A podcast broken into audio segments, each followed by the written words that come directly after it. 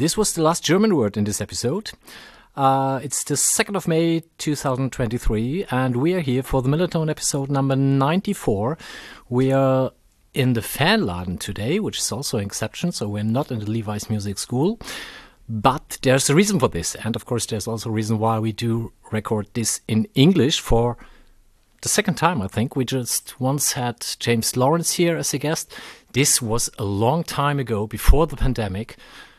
And now we do have another guest here from our first team, and he prefers to do this session in English. My name is Mike. Next to me, or on the other side of the table, there's Justus. Good to have you here. Hello. Have a nice welcome. That's not. that's not correct. Ah. Our English will get better, I'm sure. And that was the last words for me today. Maybe we should record this in German, Justus. And you just heard the voice of Tim. yeah, hello. And therefore, the last person on this table, it's Oladapo Afolayan. Hello and welcome, and good to have you here. Hello, uh, good to be here. First question from my side Did I pronounce your name in the correct way? Yeah, yeah, Oladapo Afolayan. Ah, very good. Yeah. Great relief. Okay. I go by Dapo, so. Yeah, it's yeah, we learned that, and uh, we, we definitely people. use that. Yeah. It's, it's uh, but, but well, if you say Afolayan in the correct way, Ola is not the problem. So Yeah, then you can yeah. also say Ola Dapo, Sure. but of course it's shorter. I've had it pronounced interestingly over the years. Okay, It's, yeah, it's, always, sure. it's always a good one when you're warming up and you hear the away, like an away ground, and the commentator says your name, and then everyone's like, "Oh, the team that." Do you hear that? So, what But- was the best one?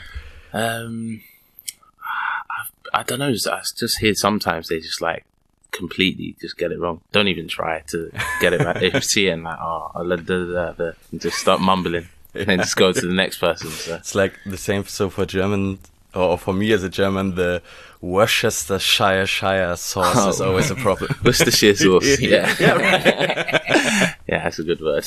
yeah. Okay, so first question, and of course the most important one for today. So why can't we record in German today? Who's to blame for that? Um, I don't think anyone's to blame other than myself. Um, yeah, I didn't when I was growing up. I didn't choose to uh, study German in school. So yeah, You I, had the opportunity to study yeah, German? I- yeah. Well, when I got to, um, I can't remember what year we were in. When I was, I I think I must have been 12, 13, they gave us the options of, uh, I was already doing French. And in my school, you could either do Spanish or German. And uh, everyone wanted to do like Spanish because it was like the, the quote unquote sexy language. So, yeah, so I, I ended up in the Spanish group. Um, and yeah, I, I learned German like for one year at school, but not enough to be able to to do a podcast in German with you guys. But maybe one day, hopefully. I've had a lot of lessons so far already. So uh, yeah, So how often do you have German lessons? uh, three times a week. Oh, three times a week. Yeah, so um, going quite well. Um, and you also got like something like homework. Yeah, yeah. yeah, I do get homework. And you're also writing tests.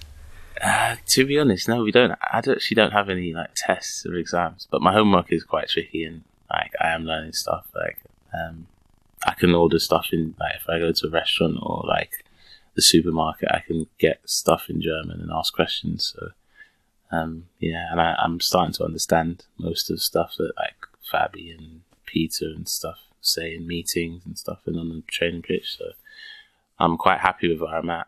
Um, so yeah.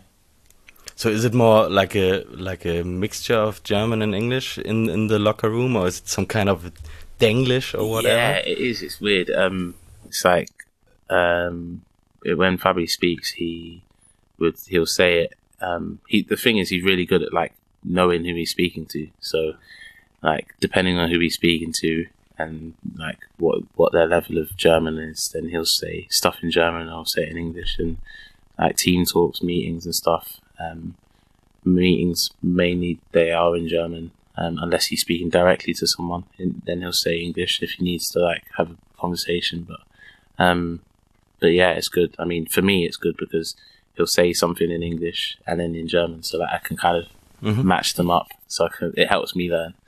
Um, but yeah, it, it's been it's good so far. So you should know the German word Konterabsicherung already. I don't know. Something like counter security. So I don't know even Oh, the no. English word.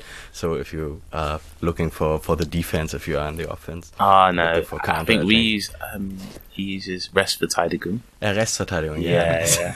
yeah. so that's a word we use a lot. Um, what other words do we use? Um, Tifa. He said Tiefer, Tifa Laufer. Yeah. I get told that one a lot. That was Yeah. my first week here, is getting told Tifa Laufer, Tifa Laufer. schneller, schneller. So, yeah. Um, yeah, I think, yes, good. So you already started to speak about your your school, what you had, what you what kind of lessons you had in school when you were 12, 13. So to start with your biography, you were born in 1997 and near to London. Yeah, that's what I was told, yeah. So and at the age of nine years, you were going to uh, you moved to to Chelsea, London. Yeah. So, um, yeah. So I was born in um, in London. Um, I was born in uh, an area called um, Paddington in London. Oh, yeah, Um, okay. It's it's famous yeah, because of uh, the Agatha Christie uh, Yeah. uh, uh, romance. It's not Yeah. romance. it's Because of the bear, of course. Yeah, Paddington Bear. Oh, okay, sorry. Your child are too. Your children are too young for it. Ah, okay. It will come the bear and a, a famous movie called Paddington. Paddington Bear. Yeah. Ah, look at Great. this. film. Yeah. I just know the indie punk band The Paddingtons. They Oh, are okay. good. Yeah, so that's where I was born. Um, I lived in that area for a bit, and then we moved to a different part of London, uh, not too far away, but um, in northwest London near Wembley. Um, so um, yeah, and then when I was um, just played football through Sunday, like Sunday League, what we, is what we call in England, like grassroots football, um, and playing tournaments there. And then I got scouted when I was younger. I got first got scouted for Arsenal, um, and I was at Arsenal's like pre academy for a few years um, before, because in England you have to be nine to sign for an academy. So I was at Arsenal for a few years leading up to that, and just before I was going to sign for Arsenal, Chelsea came in, and Chelsea setup was better. They just had a lot of funding, and they like the place, the training ground was just getting redone. And I think as a place for me, as the player to develop, it was a better place for me. It was a bit further away, but it was still better for me. Um, so yeah, I ended up at Chelsea at nine. And then you had a, um period until the age of 14 where you played for Chelsea. Mhm. And then, and it's quite interesting because because it's so uncommon. You had a uh, an offer from Chelsea to stay longer at the youth academy, and but you refused to because of your school education. Yeah, So I'm so I'm I was wondering so how how is it so when I was 14 I yeah wanted to become a football player Yeah. or whatever and uh, instead to do a decision to go or to to go for a better education in school it's my it's not my it would not be my Yeah. preferred decision when I was 14 how how comes this is it like that you really decided uh, or have you not seen that you get a really a chance at Chelsea to become a professional footballer It- it's a mixture of all of those things. I think um, when I joined Chelsea and I looked at the amount of players Chelsea produced to go and make their debuts at that time, um, the only one I could like you could see was John Terry. Um, and other than that, we had a lot of really good players who never really made a step up into the first team. Especially again, the funding that Chelsea had at the time was good for like us as youngsters developing, but then to make that next step, it was really hard because there was a lot of um, like international players, and like if if Chelsea needed a player, they'd go and buy whoever because they had the the funds to do so. Um, so yeah, for me, when it, at fourteen, it, it wasn't just a case of like staying on at Chelsea; it was a case of staying on, moving away from home into like a, a clubhouse. Um, when I say giving up education, it's basically we do the bare minimum that was required by the government, which was just English, maths, um, and one science or something like that. So, um, for me, looking at it as like as as a as a kid and like for my parents especially looking at it, I think we looked at and weighed up the like the risks because it's a really big risk to take for a 14 year old to take him out of school for maybe a year or two and then to miss out on two really important years of learning. And if if it doesn't work out, then you're looking at trying to fix either try and get back into school, which is going to be really hard, having not learned enough over the last couple of years, and then um, the same way with um, getting back into like football, it would be tough to to keep in that um, same place. So um, I as well because um, I'm born in September, and in England we do school years from September to September. So um, I was a year up in school, so I was actually in the year above that I was supposed to be in because I'm born really early in September. So they just put me in the year up at my first school. So I was in the year coming up to my GCSEs, which are really important in England. I think it's, it's what it's the first like public qualification that you have. So I was about to, I was coming up to doing that. So um, with all the traveling to Chelsea and everything like that, it was just going to be too tough. And I always knew like it was important. And part of me as well, I, I don't think I was, um, I, I wouldn't say like I was like at the top, top part of my age group. Like my age group was, like, again, I still think my age group was one of the best age groups to ever come through at Chelsea Academy. Like the, some of the players that I grew up with that who are playing now, I think out of my team that when we started when we were nine, I think there's about five or six set playing in the Premier League, some playing in, in Europe right now in Serie A, um, Championship. Like I'm playing Bundesliga too, so doing quite well for ourselves as an age group. So um, at that time, I was kind of in the middle of the group, so I think it made sense for me and my family to go to a club closer to home where I could carry on studying, and yeah, that's what we did. You uh, at Chelsea, you always played, so you're playing as a winger now. So you always played as a winger. So, so? it's funny because I started off. I went to Chelsea as a winger, um, but um, I didn't really, I didn't really grow until I was about 17 so I was really small.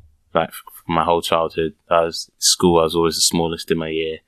At Chelsea, I was a small, like one of the smallest in the age group. Um, so like I was there as a winger. Then I played left back and right back for a few years. Um, then I played a wing again for a few years, and then I played like centre midfield as well. So I, I yeah, I played everywhere except centre back. Really. okay. so. And so, who have you looked up to? So if I think from now on 10 years back, um, there in, in Germany, there was some kind of a peak of uh, a duo called Robbery, uh, yeah, Franck yeah. Ribéry and Arjen Robben yeah. as these inverted wingers, and you yeah. al already played here for St. Pauli as an inverted winger. Was have been they some players you looked up to? Yeah, um, yeah, I, I, used to love watching those two. Um, player who I looked up to growing up um, like was Thierry Henry for me. Um, I like being in that left channel, similar to he to, to how he was, and um, that finish he's got with when he opens up on um, on his right foot and puts it in the far corner. That's something that I've almost tried to perfect over the years. Um, but yeah, um, again, another one for me was Messi, Ronaldinho, players like that, and good dribblers and entertainers. Um, that's what I like to be on the pitch. I like to try and entertain, like entertaining crowd, get people off their feet. I mean, I mean, here are people already standing, but in England they, they have to stand. Yeah, but um, but yeah, I think that's uh, that's a big part of it. I mean, I I'm a massive football fan myself, and I understand what football is about. Football people pay their like good hard earned money to come be entertained and to watch something that they enjoy. So like, for us, I, I always say it, some, sometimes I say it to my friends. I said like we're just glorified entertainers, footballers. So um, yeah.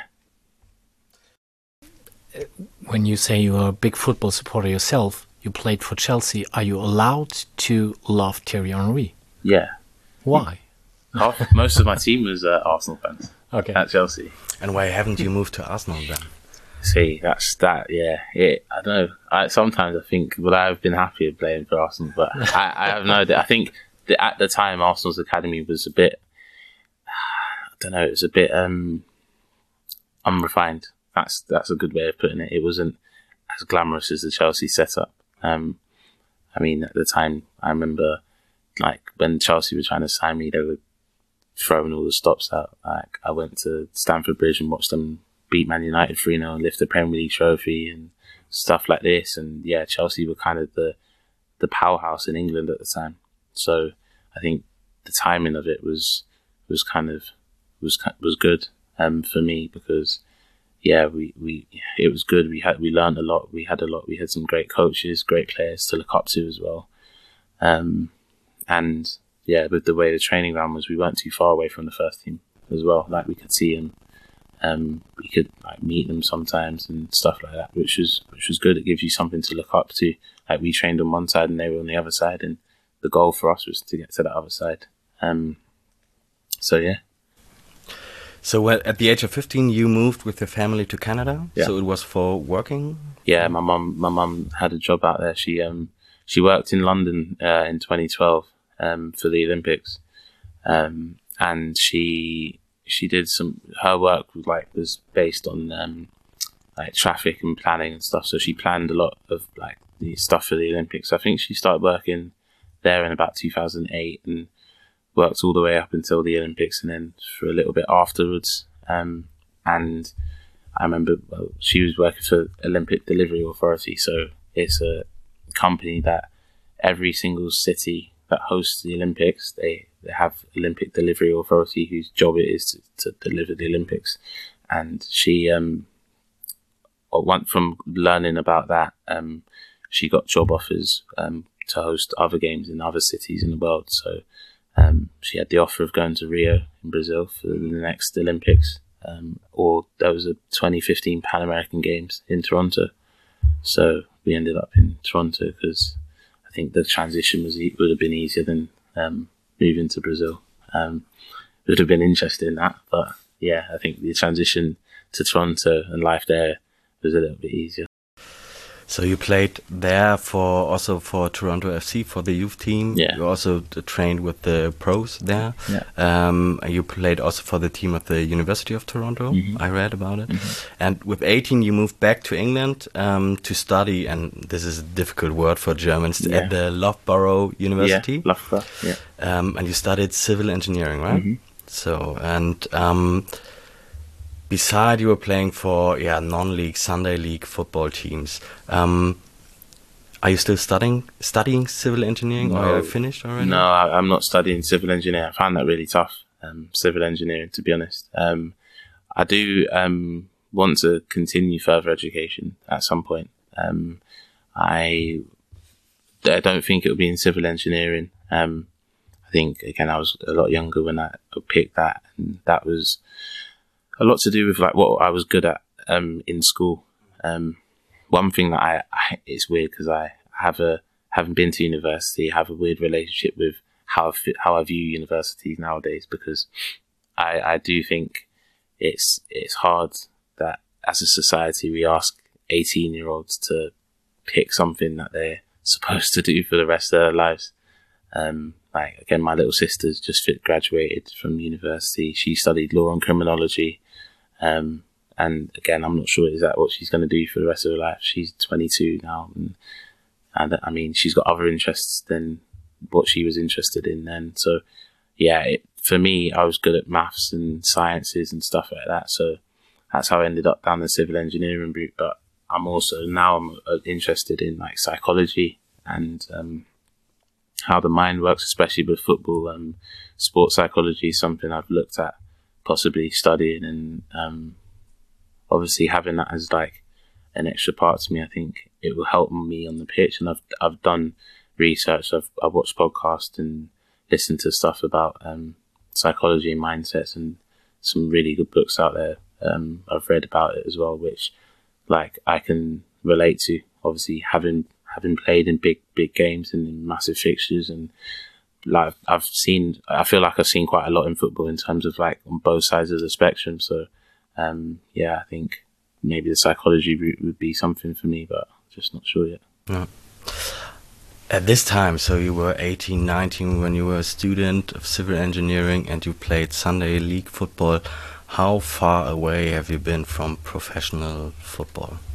Yeah, I mean, very far. I think some days I, I, do think about it. Um, think about how far I've come in terms of um, I used to have to wake up on a Saturday, it's half six in the morning, and get a train and uh, get a bus, then get a train and a tram to get picked up by someone to take me to a game. Um, and then when I get to the game, like it wasn't a case of you show up and you warm up. It was a case of you have to go into the shed, unlock it, get the nets out, get the goalposts, take them, carry them to the pitch. Obviously, me being one of the young ones, it was basically my job to do. um, so yeah, I mean, when I was there, that was the thing for me. I was just like, I was just happy playing football. That's always what it's been for me. It's just been the enjoyment of it and playing football at that level. Um, yeah, it was just the, it was the fun of it. I remember um, scoring a hat trick in the game once, and like all the older lads were offering me like drinks in the bar after and stuff. I was like, I'm just happy with the hat trick, to be honest. Um, yeah. So, and have you thought at this time? Have you thought about becoming a pro?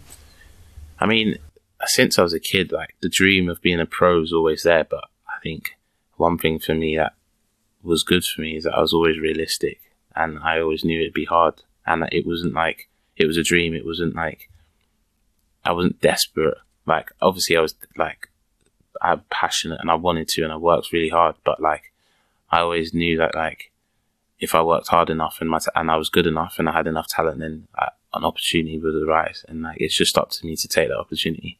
Because again, like, I've seen it like, in London growing up. I've seen so many good players who haven't made it, and like circumstances. There's a lot of factors in why people don't make it in professional sports, and there's so many external factors. Luckily for me, I, I didn't have to overcome anything like ex- extreme like some people have had to, but again, like it wasn't as easy as others have had it. Do you know what I mean? Everyone's had their own journey, and for me, like I'm, happy for my journey. I'm happy for what I've had to go through to to be in the position I am today because one, it, it makes me appreciate it so much more, and like I've seen. So as I said, I've seen so much in football. I don't think there's anything I haven't seen other than playing top division football, really. But yeah.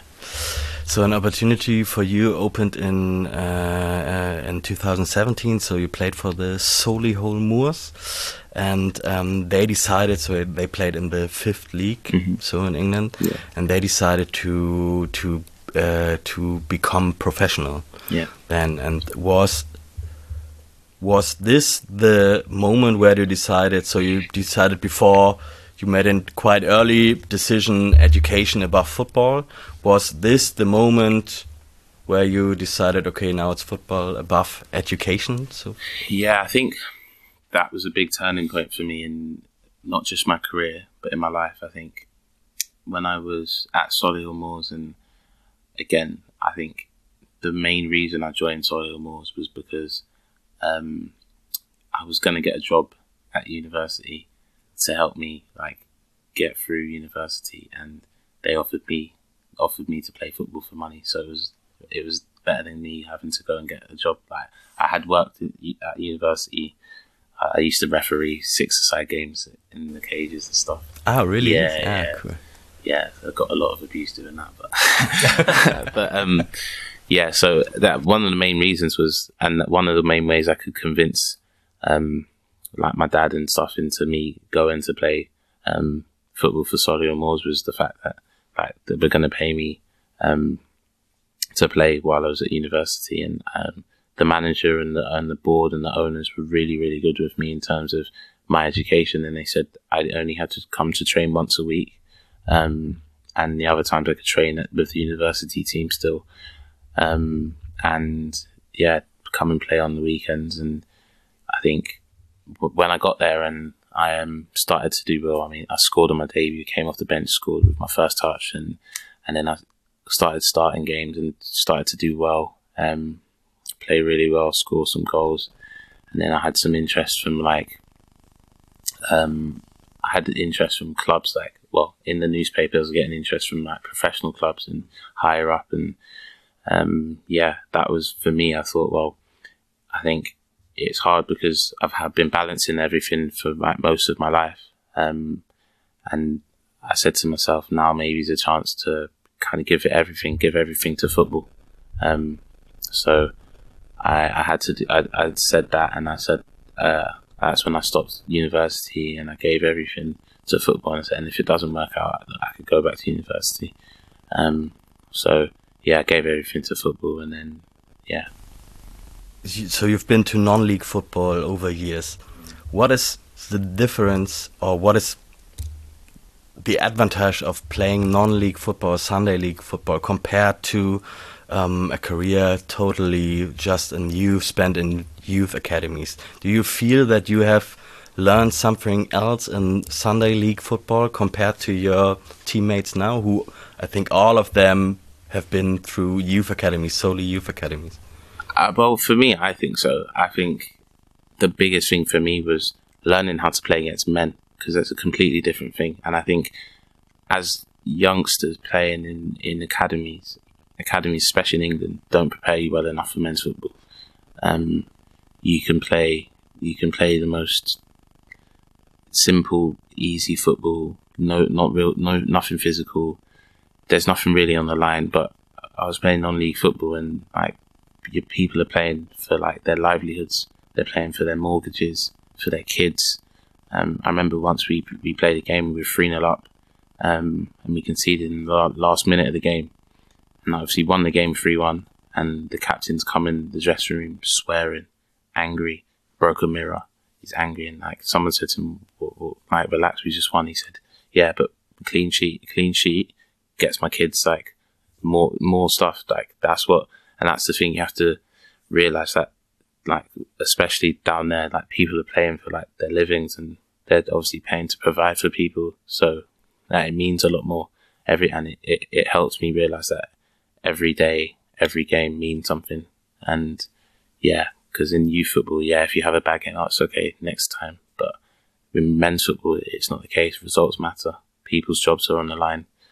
Like, if a club doesn't succeed and you get relegated and relegated or whatever, then you, the club can't provide for the community and stuff like that. So I think that was a big thing for me to understand and to to see from such a young age is that it matters. And then playing against men as well, having to use your body in a different way, having to play smarter. I think it's a big part of football, but it's really underestimated. Is is learning to actually like win games. Like it's not always going to be pretty, but to be able to go to different places and win games, I think it's something that is underestimated. And again, like you can have all the tactics in the world. I mean, Man City are uh, one of the best teams in the world, but I saw them sit behind the ball for 90 minutes against Arsenal and win 3 1. And eh, Pep, I think Pep, that was the lowest possession Pep Guardiola, Guardiola teams had in the league, and they come out with one of the biggest victories that they needed. And that's that's all. Sometimes that's what football's like. So I think that was a big thing for me to learn. I always think of yeah, kind of a dystopia in from that from youth academies are just coming players who are acting like robots because they have the same technical tactical skills learned there, um, and I when I when I prepared for this uh, podcast, I thought maybe some kind of creativity is something you can't learn in a youth academy and you learn it more like if you are yeah some kind of free in your mind and playing free football as you want as you wish. So is this one of your strengths? You playing as a winger you need if for one against one situations you need this kind of yeah creativity also in the direct duels. So is this one of your strengths you would say? Yeah i think massively. I think i think it's just the way i approach the game. I don't i'm not I'm not a player who does anything particularly fancy. I don't think. Um, I just manipulate the ball well, use my body well, and back myself to be quicker or stronger than my opponent. I think in that regard, like I do think a lot about positioning my body to the ball and and where when I can get an opponent squared up and if their body's in the wrong position, if I go one way, no matter how quick or slow I go, they they can't react quick enough. So I think for me that's a massive advantage is the way I think about the game. Um, I try and watch players all the time, and some of the best. Like I, I watch different players, and some players are so good at different things, and um, yeah, just just about tapping into the best of of in the industry and, and trying to obviously implement that stuff into my game. Really, that's that's kind of what I try and do. So yeah. So it's interesting because um, you're speaking about some kind of a mindset if you uh, have uh, direct duels, a one-on-one duels. So I've seen a video a few weeks ago about, about Thierry Henry who uh, who, who was describing how Kylian Mbappe thinks in direct duels, and Yeah. he was speaking about the same things about how the body of the opponent looks and when the perfect moment is to to go through it, Yeah. to go against him. And on the other hand, I would say. Um, yeah, so shortly after you arrived in Hamburg, Fabian Hürzeler, he said at a press conference that you are a person who is asking a lot about football, who wants to know everything about football, who is like, um, yeah, who wants to understand everything. And I always thought that uh, not thinking is also a strength in football. So how does that fit if you want to understand a lot, if you think a lot on the pitch, and not thinking is also a strength? yeah, I think it's a balance because being able to understand the game tactically um, can help help you like naturally do things, which is where the not thinking comes into it. I think sometimes if you overthink about certain situations, then that's not good for you, and that's not what you need. But yeah, I think once for me, it's about learning. Um, learning in the game and learning tactical stuff to to make it easier to do things more seamlessly. Like since being here, about moving into the right spaces at the right times. I think that's that's a massive thing, and and again, Fabi has coached me on a lot, so much stuff since being here, and and again, like there's some some things like my goal against Sandhausen. I think um, we worked on that for weeks leading up to like the game about specific movements, about being wide and when I'm coming inside, doing different things, not always taking the shot too early, maybe faking it once or twice, to to wait until the right moment to do that. And again, learning about that, and then in the game, it just happened naturally. Like I didn't overthink, I didn't think about it too much. I just that's the thing. So I think again, it's just about having the perfect balance. I understand what you mean about not thinking and playing off instinct, but I think football especially nowadays, and especially since coming to Germany, like football's so tactical and it's ever changing that you you do have to you do have to want to learn. I think if you can't if you don't learn, then you're gonna get stuck in the past. I think that's with everything. If you don't evolve, then like you get, you get left behind. And I think it's all it's about trying to stay ahead of the curve, really. Um, and I think that's what that's what Fabi's been trying to do since coming in here and again myself I've I've been trying to do it as well. So you moved to uh, to West Ham in 2018. So after you described, have you felt like some kind of left behind in terms of technical, tactical skills compared to players from youth academies? A little bit, um, yeah. I think I think that's a very good question first of all because uh, um, it's something I have thought about, um, but no one's I've not really spoken about it too much. I think, um, yeah, my first six months at West Ham, I found really hard. Um, I think for a couple of reasons. Um, first, firstly, the perception I had going into West Ham. I think um, people saw me as a non-league footballer, not a prof- not like on the same level as everyone else, and that for me, I found that kind of hard, and that stigma it, found, it took me a while to kind of overcome that. Um, and then again, also like technically and tactically getting up to the same level. Like I could do everything that everyone else could do, but it's about doing it consistently well, having the right mindset to do it, and being a professional. Like for me, coming from like like non-league football to professional football at a Premier League club is was was a crazy transition for me. Um, being in every day, training every day, doing extras after training, doing gym, like yeah, it, it was really hard for me. And like I think something that showed how hard it was for me was after, um, I think after my first season when I came back the year after, I got injured really early in the season. I did my uh, I did my knee, and like that was part of part of my injury of my knee was overuse, and again, my body was getting used to professional football and stuff like that. So um, the injury again was a really like for me that was a big setback um, because at the time like I was kind of getting into my groove um, at the club. I was training with the first team, or I mean, happened in a first team session, um, and again, one of the boys who went into the session after I got injured for me made his debut the week after, scored in his debut, then made his Premier League debut, and like his career spiraled from that. And again, like again, he was a very good player. He's playing the championship and he deserved it. But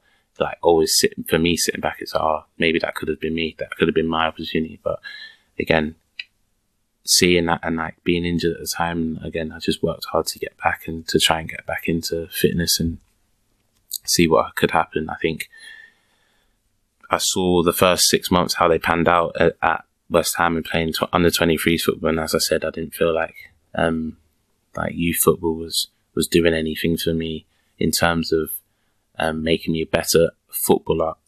But the professionalism which I never had was something I needed. So I think from that regard, like being in around that system helps me massively. But the football, like matches and stuff we were playing, wasn't really helping me.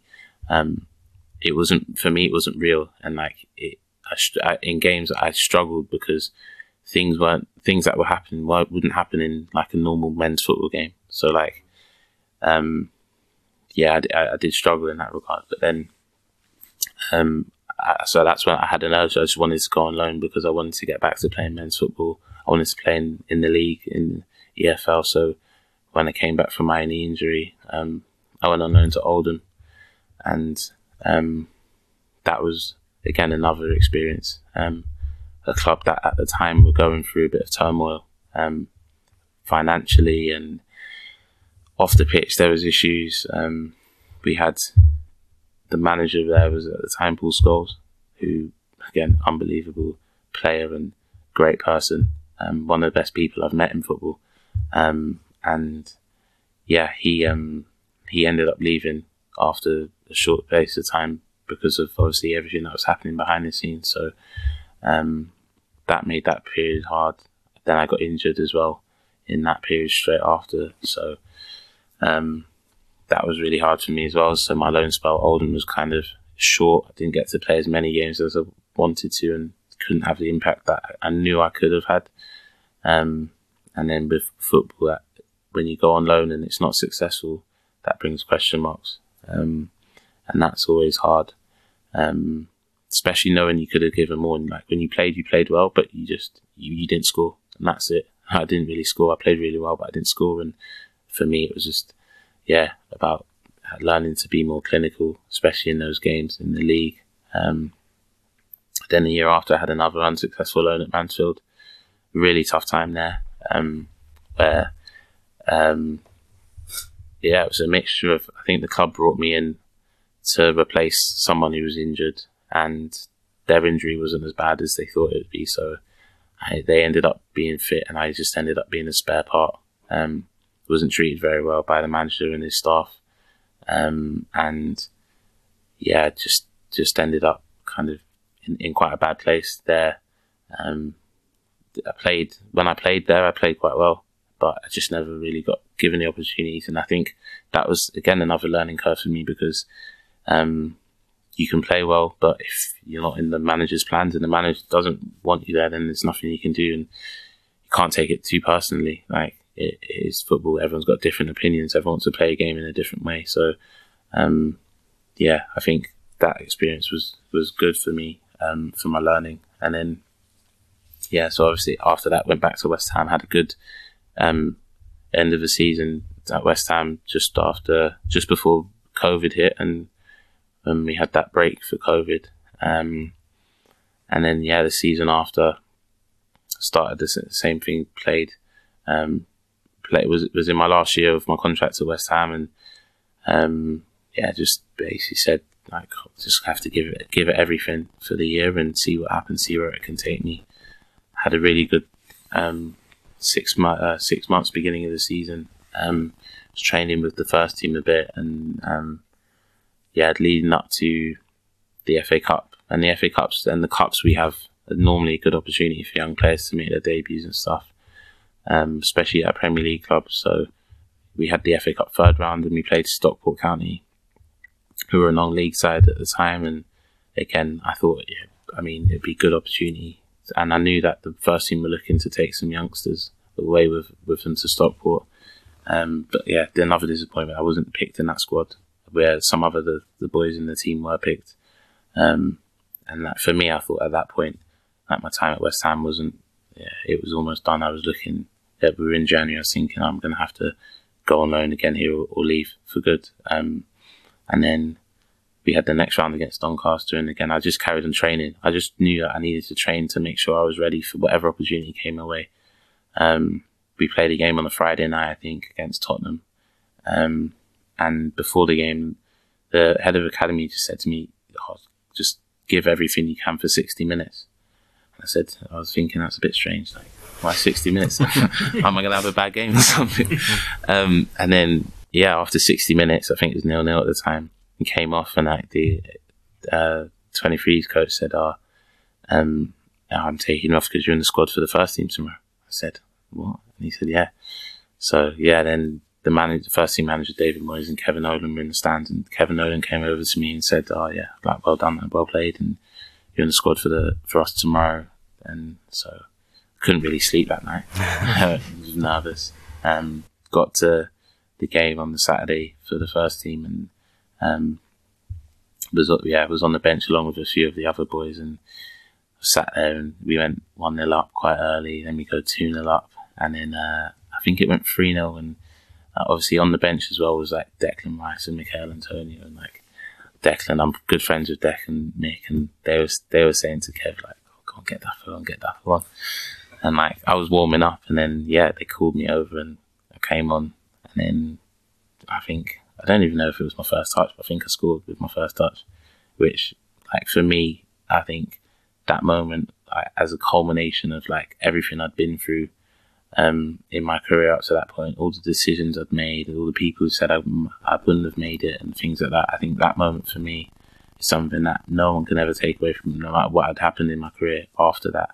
No one could ever take that away from me. And like to have that moment there was, was so special to me and still is to this day. So, um, yeah, I mean, yeah, it was, it was an unbelievable moment, unbelievable day. Was super tired as well, considering I played the day before, but somehow got through it all. But yeah, yeah, really good. You moved to the Bolton Wanderers afterwards also on loan at first and then for a fixed transfer.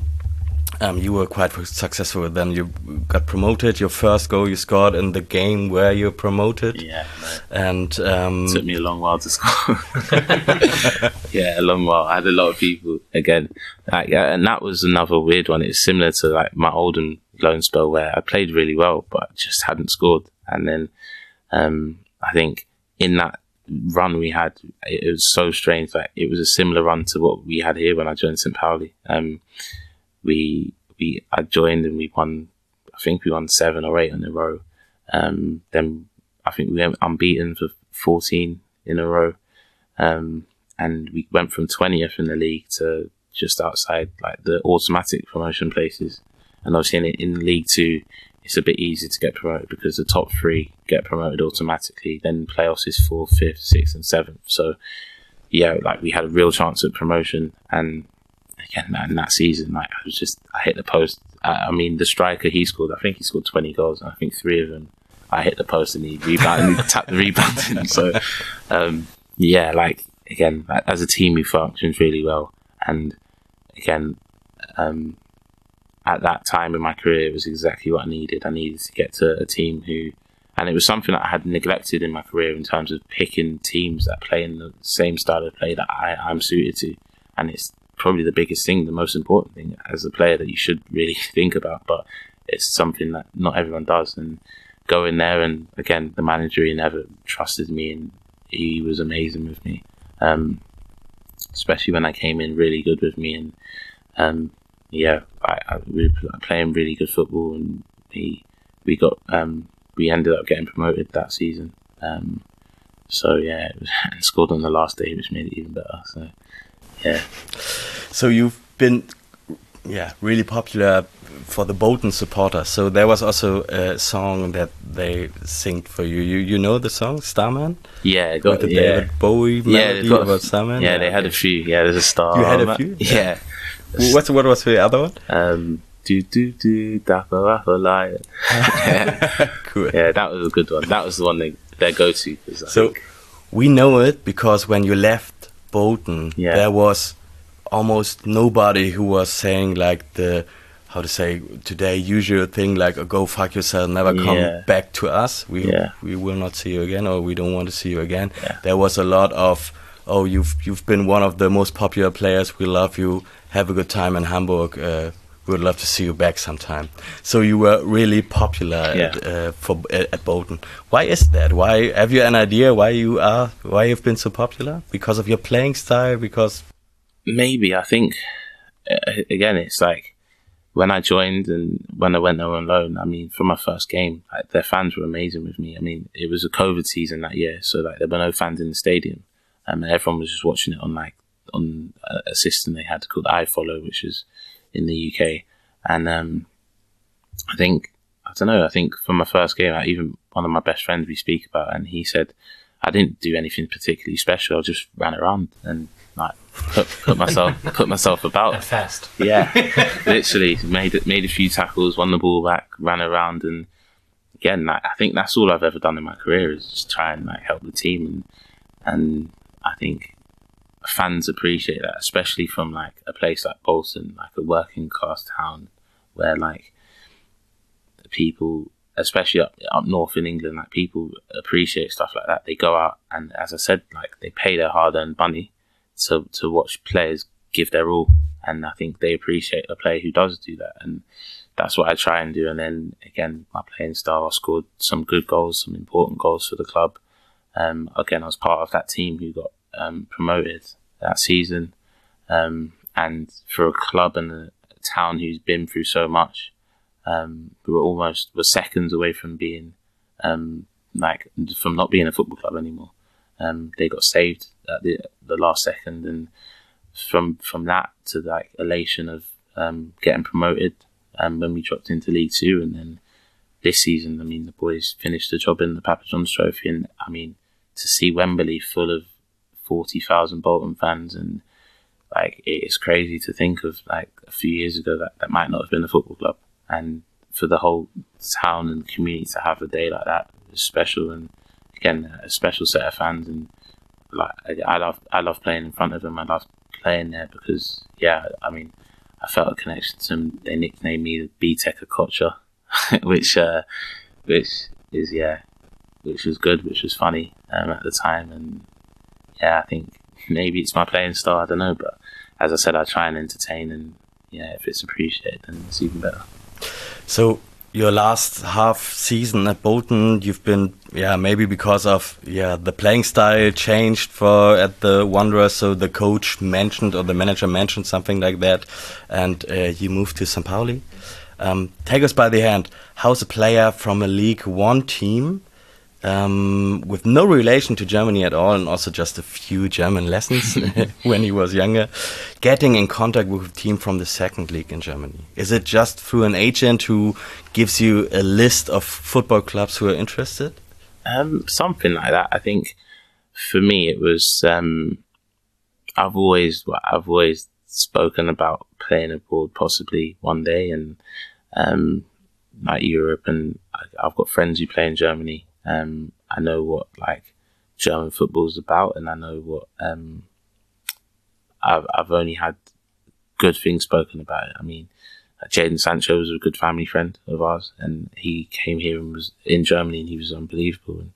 And um, Reece Oxford was at West Ham with he's out in Augsburg now, um, and he's loved it, um, and that really helped his career as well because again he he came through at West Ham at 16, pocketed Mesut Ozil at the Emirates, and was like the next big thing, next big English superstar at 16 years of age and, and like that pressure really told on him. And then coming to Germany he was able to kind of forge a, a career for himself as like a, as a as a man and a true professional. And I think yeah I I heard about St Pauli's interest in me um, leading up to January um, along with some other clubs and stuff. And um, having a look at look at it, and um, I looked at like the way German football would probably suit suit my game and how it would, and I, I looked at whether the championship in England would would be good good for my game, or whether I'd, learn a lot there. And again, because ultimately my goal is to play at the highest level and to to try and play um, in a top division, whether that's the Premier League, Bundesliga, La Liga, which, whichever. I think that's my ultimate goal. So I looked at what would prepare me best for that, or what would give me the best opportunity to go and achieve that. Um, and yeah, I I heard about St. Pauli's interested in me, uh, interest in me, and then um, I, I, funnily enough, like I knew about the club from from when I was younger. Um, oh, why? I think when I was at Chelsea, because of our trophies, of course. um, when when uh, when I was younger, I think we played. Um, I think we played a youth tournament, a game in the youth tournament against St. Pauli when I was younger. Because um, I think we played we played in Nuremberg. Um, there was a tournament there, and uh, yeah, I remember playing. I just remember playing a team who had like there were. I remember the skull and they had like crazy supporters with them, like for a young team. And I was, and like, I remember this. I was thinking like, oh, who's this team? And again, one of my favorite things to do while I was at university was to watch YouTube videos. And there was a Copa 90 documentary about St. Pauli. Ah, yeah, um, right.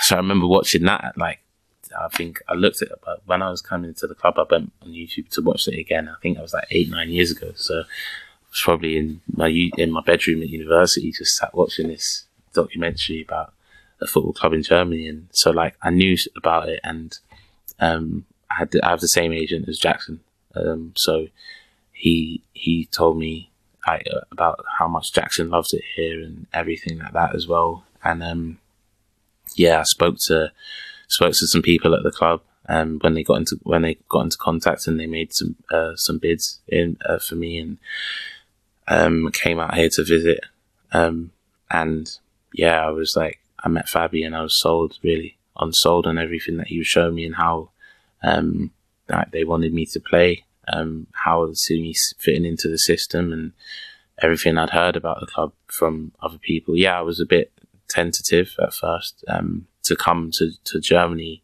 at this point in my career because, again, after the season I had last year, um, I I felt like I was on the cusp of like really like making that next step in English football.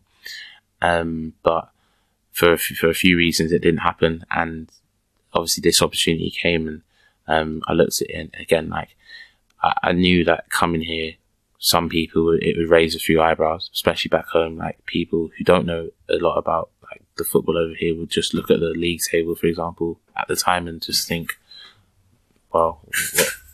I think it would just think, oh, um, like that's an interesting sort of move. And yeah, it was an interesting move. And um, for me, the main thing was the football and how um, we play. And again, I, I went to Bolton when we, we were 20th in the league in, in a so-called relegation battle and we got promoted that season. So I said to my friend, said, who's to say the same thing couldn't happen here? and then we came here, we won 10 in a row and we were like, wow, jeez, hold on. but yeah. So it's, it was, so your decision was mainly based on on the same playing style on what what you've already said you thought about um, what club fits best to my playing style yeah after St. Pauli you also have some specific values beside football how important are these values for your decision yeah massively as well because I think not it's very rare that as a player in your career you get to play for a club that that stands for something I mean I've seen it with other clubs and players where players have, have made statements or, or players have come out against certain things and clubs have condemned them because the club doesn't want to get involved. And like, it's something that I massively respect about this club is that the club will support you and, and, and back you and back you in, in like trying to do the right thing. And I think, um, that's, that's ultimately what this club's about. It's about like community looking out for each other and standing up for what's right. And I mean, if you can't get behind that, then I mean, I don't know what kind of person you are. And I think, um, as players, we, I think, well, for me personally, I can't speak for everyone, but for me personally, I think as a player, it makes me, it makes me proud to play for like a club that stands up and means, means something, not just to like people here in the community, but around the world as well. I think anyone who knows anything about St. Pauli knows like what the club's about and, and yeah, I think should get a lot of like get a lot of respect out for for the way like we go about things and again every day and I'm I'm in the building and when I'm walking the streets or and then around the city and the the feeling I get from like from being part of like this family of St. Pauli is yeah it's amazing and the people that work at the club that support the club um the fans the ultras everything um yeah it just for me it's it's a really good um, environment to be in, and yeah, I'm grateful to be here. So one of your the peaks of this how to say of this community and of the the fans of the supporters you've you've uh, experienced at the derby at the Hamburg derby. So have you played Hamburg derbies, or kind of derbies before? Also in non-league football, are there some, how to say, some really specific derbies, or is there nothing compared to the Hamburg derby? I mean, nothing compared to the Hamburg derby. However, I mean, I've played in like derbies before. When I was at Bolton, we played um, against Wigan. Wigan's ten minutes away, and that's a a, a local derby. Um, we uh, and yeah, that that that was a, that's a big game especially for the fans. And um, growing up, I mean, you play against London clubs in academies all the time, and those are always, always feisty fixtures, just just purely because it's Arsenal, Tottenham, or Chelsea, Tottenham, or Chelsea, West Ham, stuff like that. All those London derbies and stuff. But in men's football, I think, I mean, I've in, in generally in in all football, I've not played in an atmosphere like that before. I've not been in a stadium in an atmosphere like that before. Um, I had family over and we were all at the um, European uh, Championship finals, Euro 2020 finals at Wembley, England, Italy, um, a few years ago. And we all said that the atmosphere, like last week or two weeks ago, there was better than the atmosphere at the Euros final, which says a lot. Um, says a lot about German football and German fans because, yeah, I mean, it's crazy. I mean, games even here at the Millerntor, like unbelievable. Like every time, every week, when you step out. I remember my first game against Hanover here, and like I won't forget it because it was like just the unbelievable feeling, and like the fans like clapping me off when I got substituted, and like the appreciation from the fans. Like again, like, as a player, it just makes me want to like go out, do more, like to to kind of give the fans more joy and stuff. And again, yeah, the derby was like it was a sad day, um, the way the way it ended. But I come out of that game with a lot of pride, a lot of pride in how we played, how we conducted ourselves, um, and how I like, uh, yeah, a lot, a lot of pride to play for like like this part of this the city, this this team, um, and like obviously everything what we stand for, um, and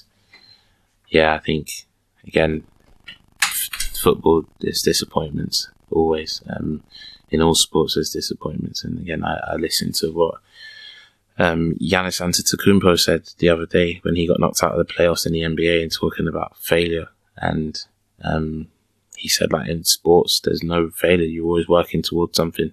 And like we as a group, we know that like, we're working towards something and we're working to achieve something. And yeah, it might take time. It might happen quicker than we think, but it might take longer than we think. But as long as every day we work towards it, then we know we're doing the right thing and we're working in the right way. So yeah.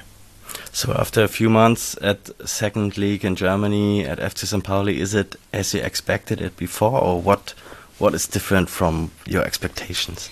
Um, it's it's, it's crazy because um, I don't think the second league in Germany gets enough respect, to be honest, because I've watched a lot of championship games in my life, um, and people say that the championship's the sixth best league in the world, um, after the top five leagues in Europe.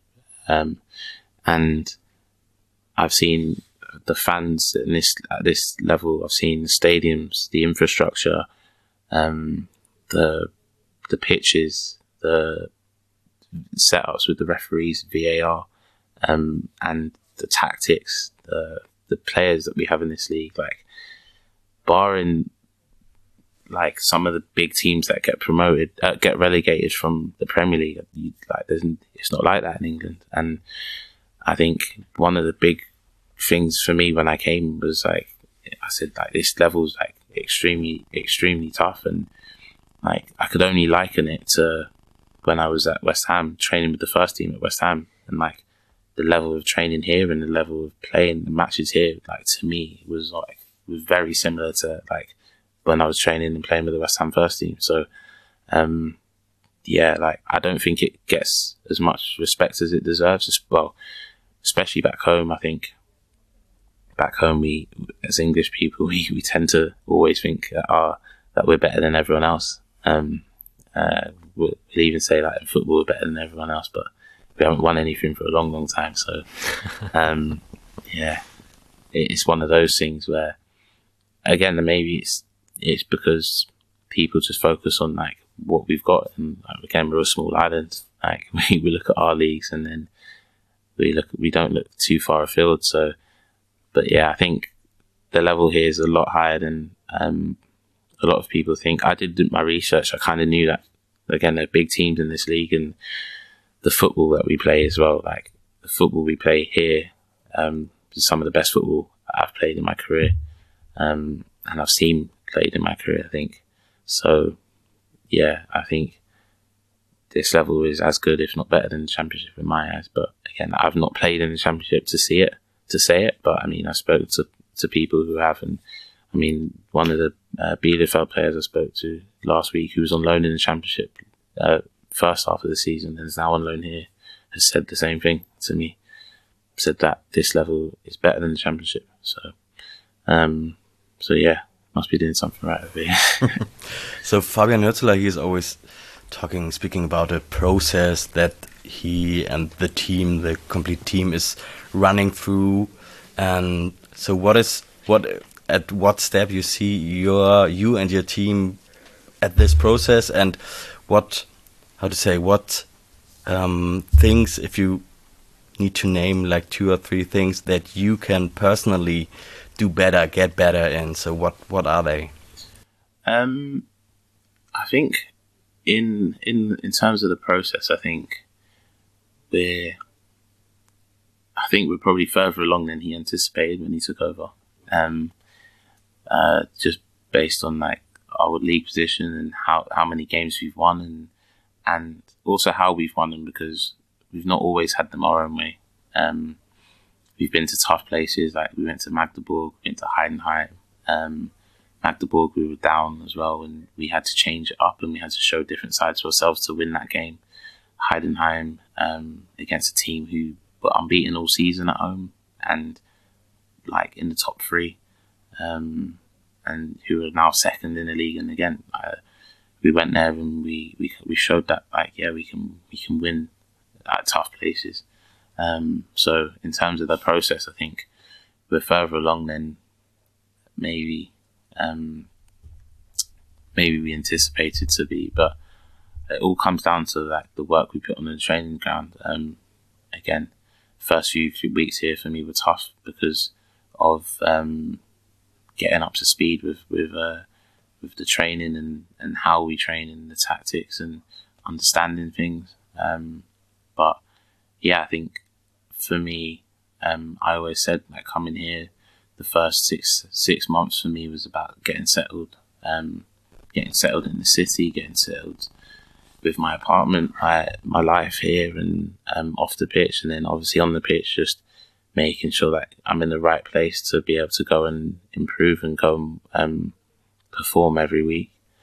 Um, and yeah, I think my transition was quicker than anticipated. I feel more settled than um, I have been in the past, and I think I am quite I am quite settled. I'm in, I'm in a good place um, right now, and again, I think long may it continue. I think in terms of on the field and like performance stuff, I think I can um, I can get better in um, some one v one situations um, for the team, and um, I think defensively, I'm doing things quite well um, for the team. I think that's something that um, the group I appreciate, and I think the coaching staff do as well. It's not just that I'm good on the ball, but I can also help the team out off the ball as well, which again um, is a massive part of things.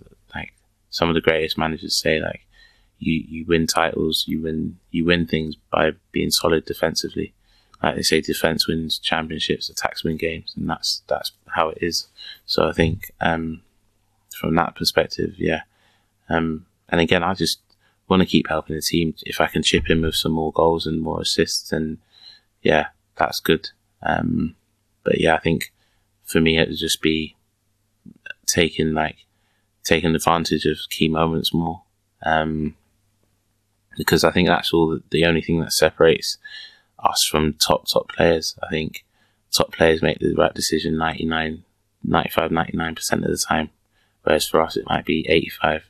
And like the lower you go down the leagues, that that percentage drops. So if you can increase that percentage and make sure that you make the right decision more of the time and take advantage of key moments, think that's what takes you to the next level, and that's what will help take us as a group to the next level and this club to the next level. And again, I think that's something that we're conscious of achieving. That I, me personally, I'm, I know that like St. Pauli has a has had a kind of view of yeah, like they're great for everything they do off the pitch, but on the pitch, they're just yeah, they are St. Pauli. They're kind of average, and that's that's that's like what a lot of people have said about the club. And um, even when I spoke to someone before I came here, they said, yeah, it's like a great se- second league team. It's a great, stable second league team.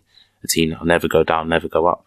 I said, okay, well, why is that? Why can't why can't we we go up? Why can't we improve? And again, I think it's just a mentality thing. I think making it, making sure that we can take that next step. And obviously, I think again, I think it's the coach's dream. It's it's the players' dreams to all be playing in the Bundesliga. So why not work towards that? Why not try and achieve that and try and help shift the culture of the club because we want to be known for everything we do off the pitch, but then also on the pitch. And if we can have those two together, then I mean, we'll be the perfect football club. so yeah. So you said you are with 10, 10 wins in a row. You are further along than you, yeah, maybe expected before or before the start after the winter break. So how the season will end? Have you so? Uh, a thing that I use a lot and I like a lot is, is a so-called table calculator. Um, have you used it? Have you calculated the, the I've, end table? I've not used it. I've not used the table calculator since I was uh, I was sat in an IT lesson at school, trying not to do homework. um, yeah, no, I've not.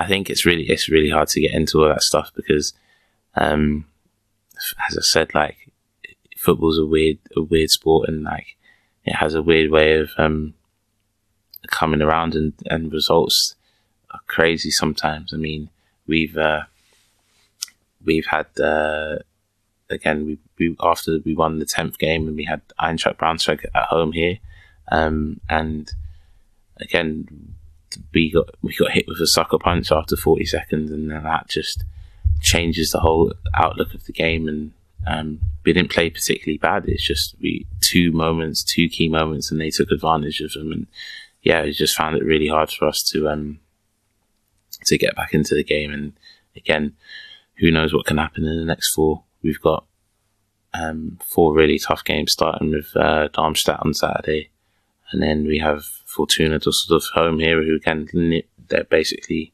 level next to us in the league. So um, yeah, it, it's tough.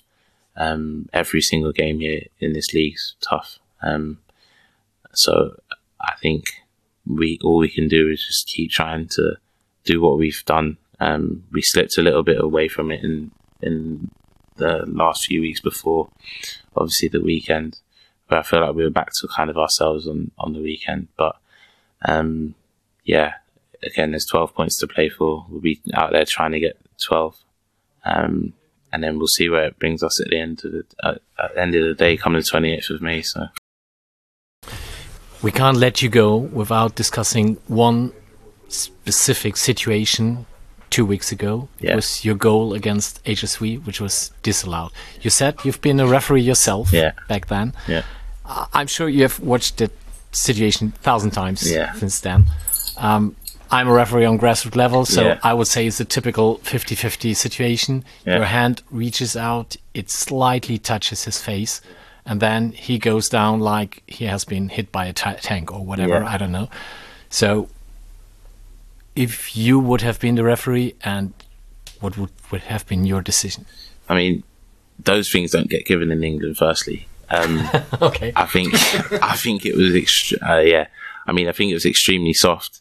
Um, as I said, I'm running forward with the ball, and there's someone behind me. I've not looked back. I've just put my arm out to like hold him off, and like I might my li- little finger may brush his chin, and so yeah. I mean, anyone who watches football, uh, anyone who knows anything about football, should know what the right decision is in that moment. And even if you do think there's something there, I don't understand why you blow your whistle, um, knowing that you've got VAR to check. Yeah. So, um, I mean, if if yeah, I, I don't I don't I haven't got a problem with him making the mistake. I have a problem with the second mistake he made, which is blowing his whistle. Because yeah, if you just leave it, let it play out, and then check VAR, and then if you still think it's after that, then well, at least you looked. But the fact that you blew whistle too early means that we couldn't check it, and then now it's all up in the air. But again, um, you, can't say too much about referees uh, nowadays.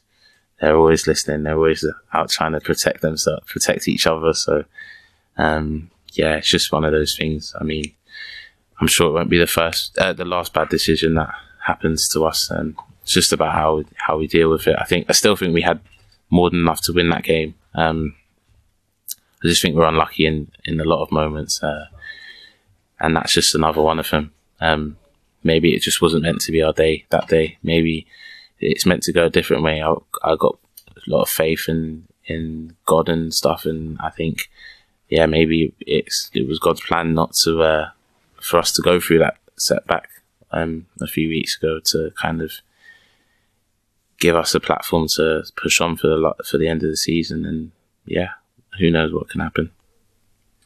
Yeah, you just need to win the last remaining four games, and then you probably get another two. Yeah, we will see. hopefully, Okay. fingers crossed. Perfect. Thanks a lot for your time, Dapo. No problem. It's been a really pleasure. a pleasure from our side. And yeah, well, we, we just say uh, good luck for the last four games and Thank win you. it. And we don't have any interest at all, of course. so Thank it's just for you. So thanks and all the best. No worries. Thank you.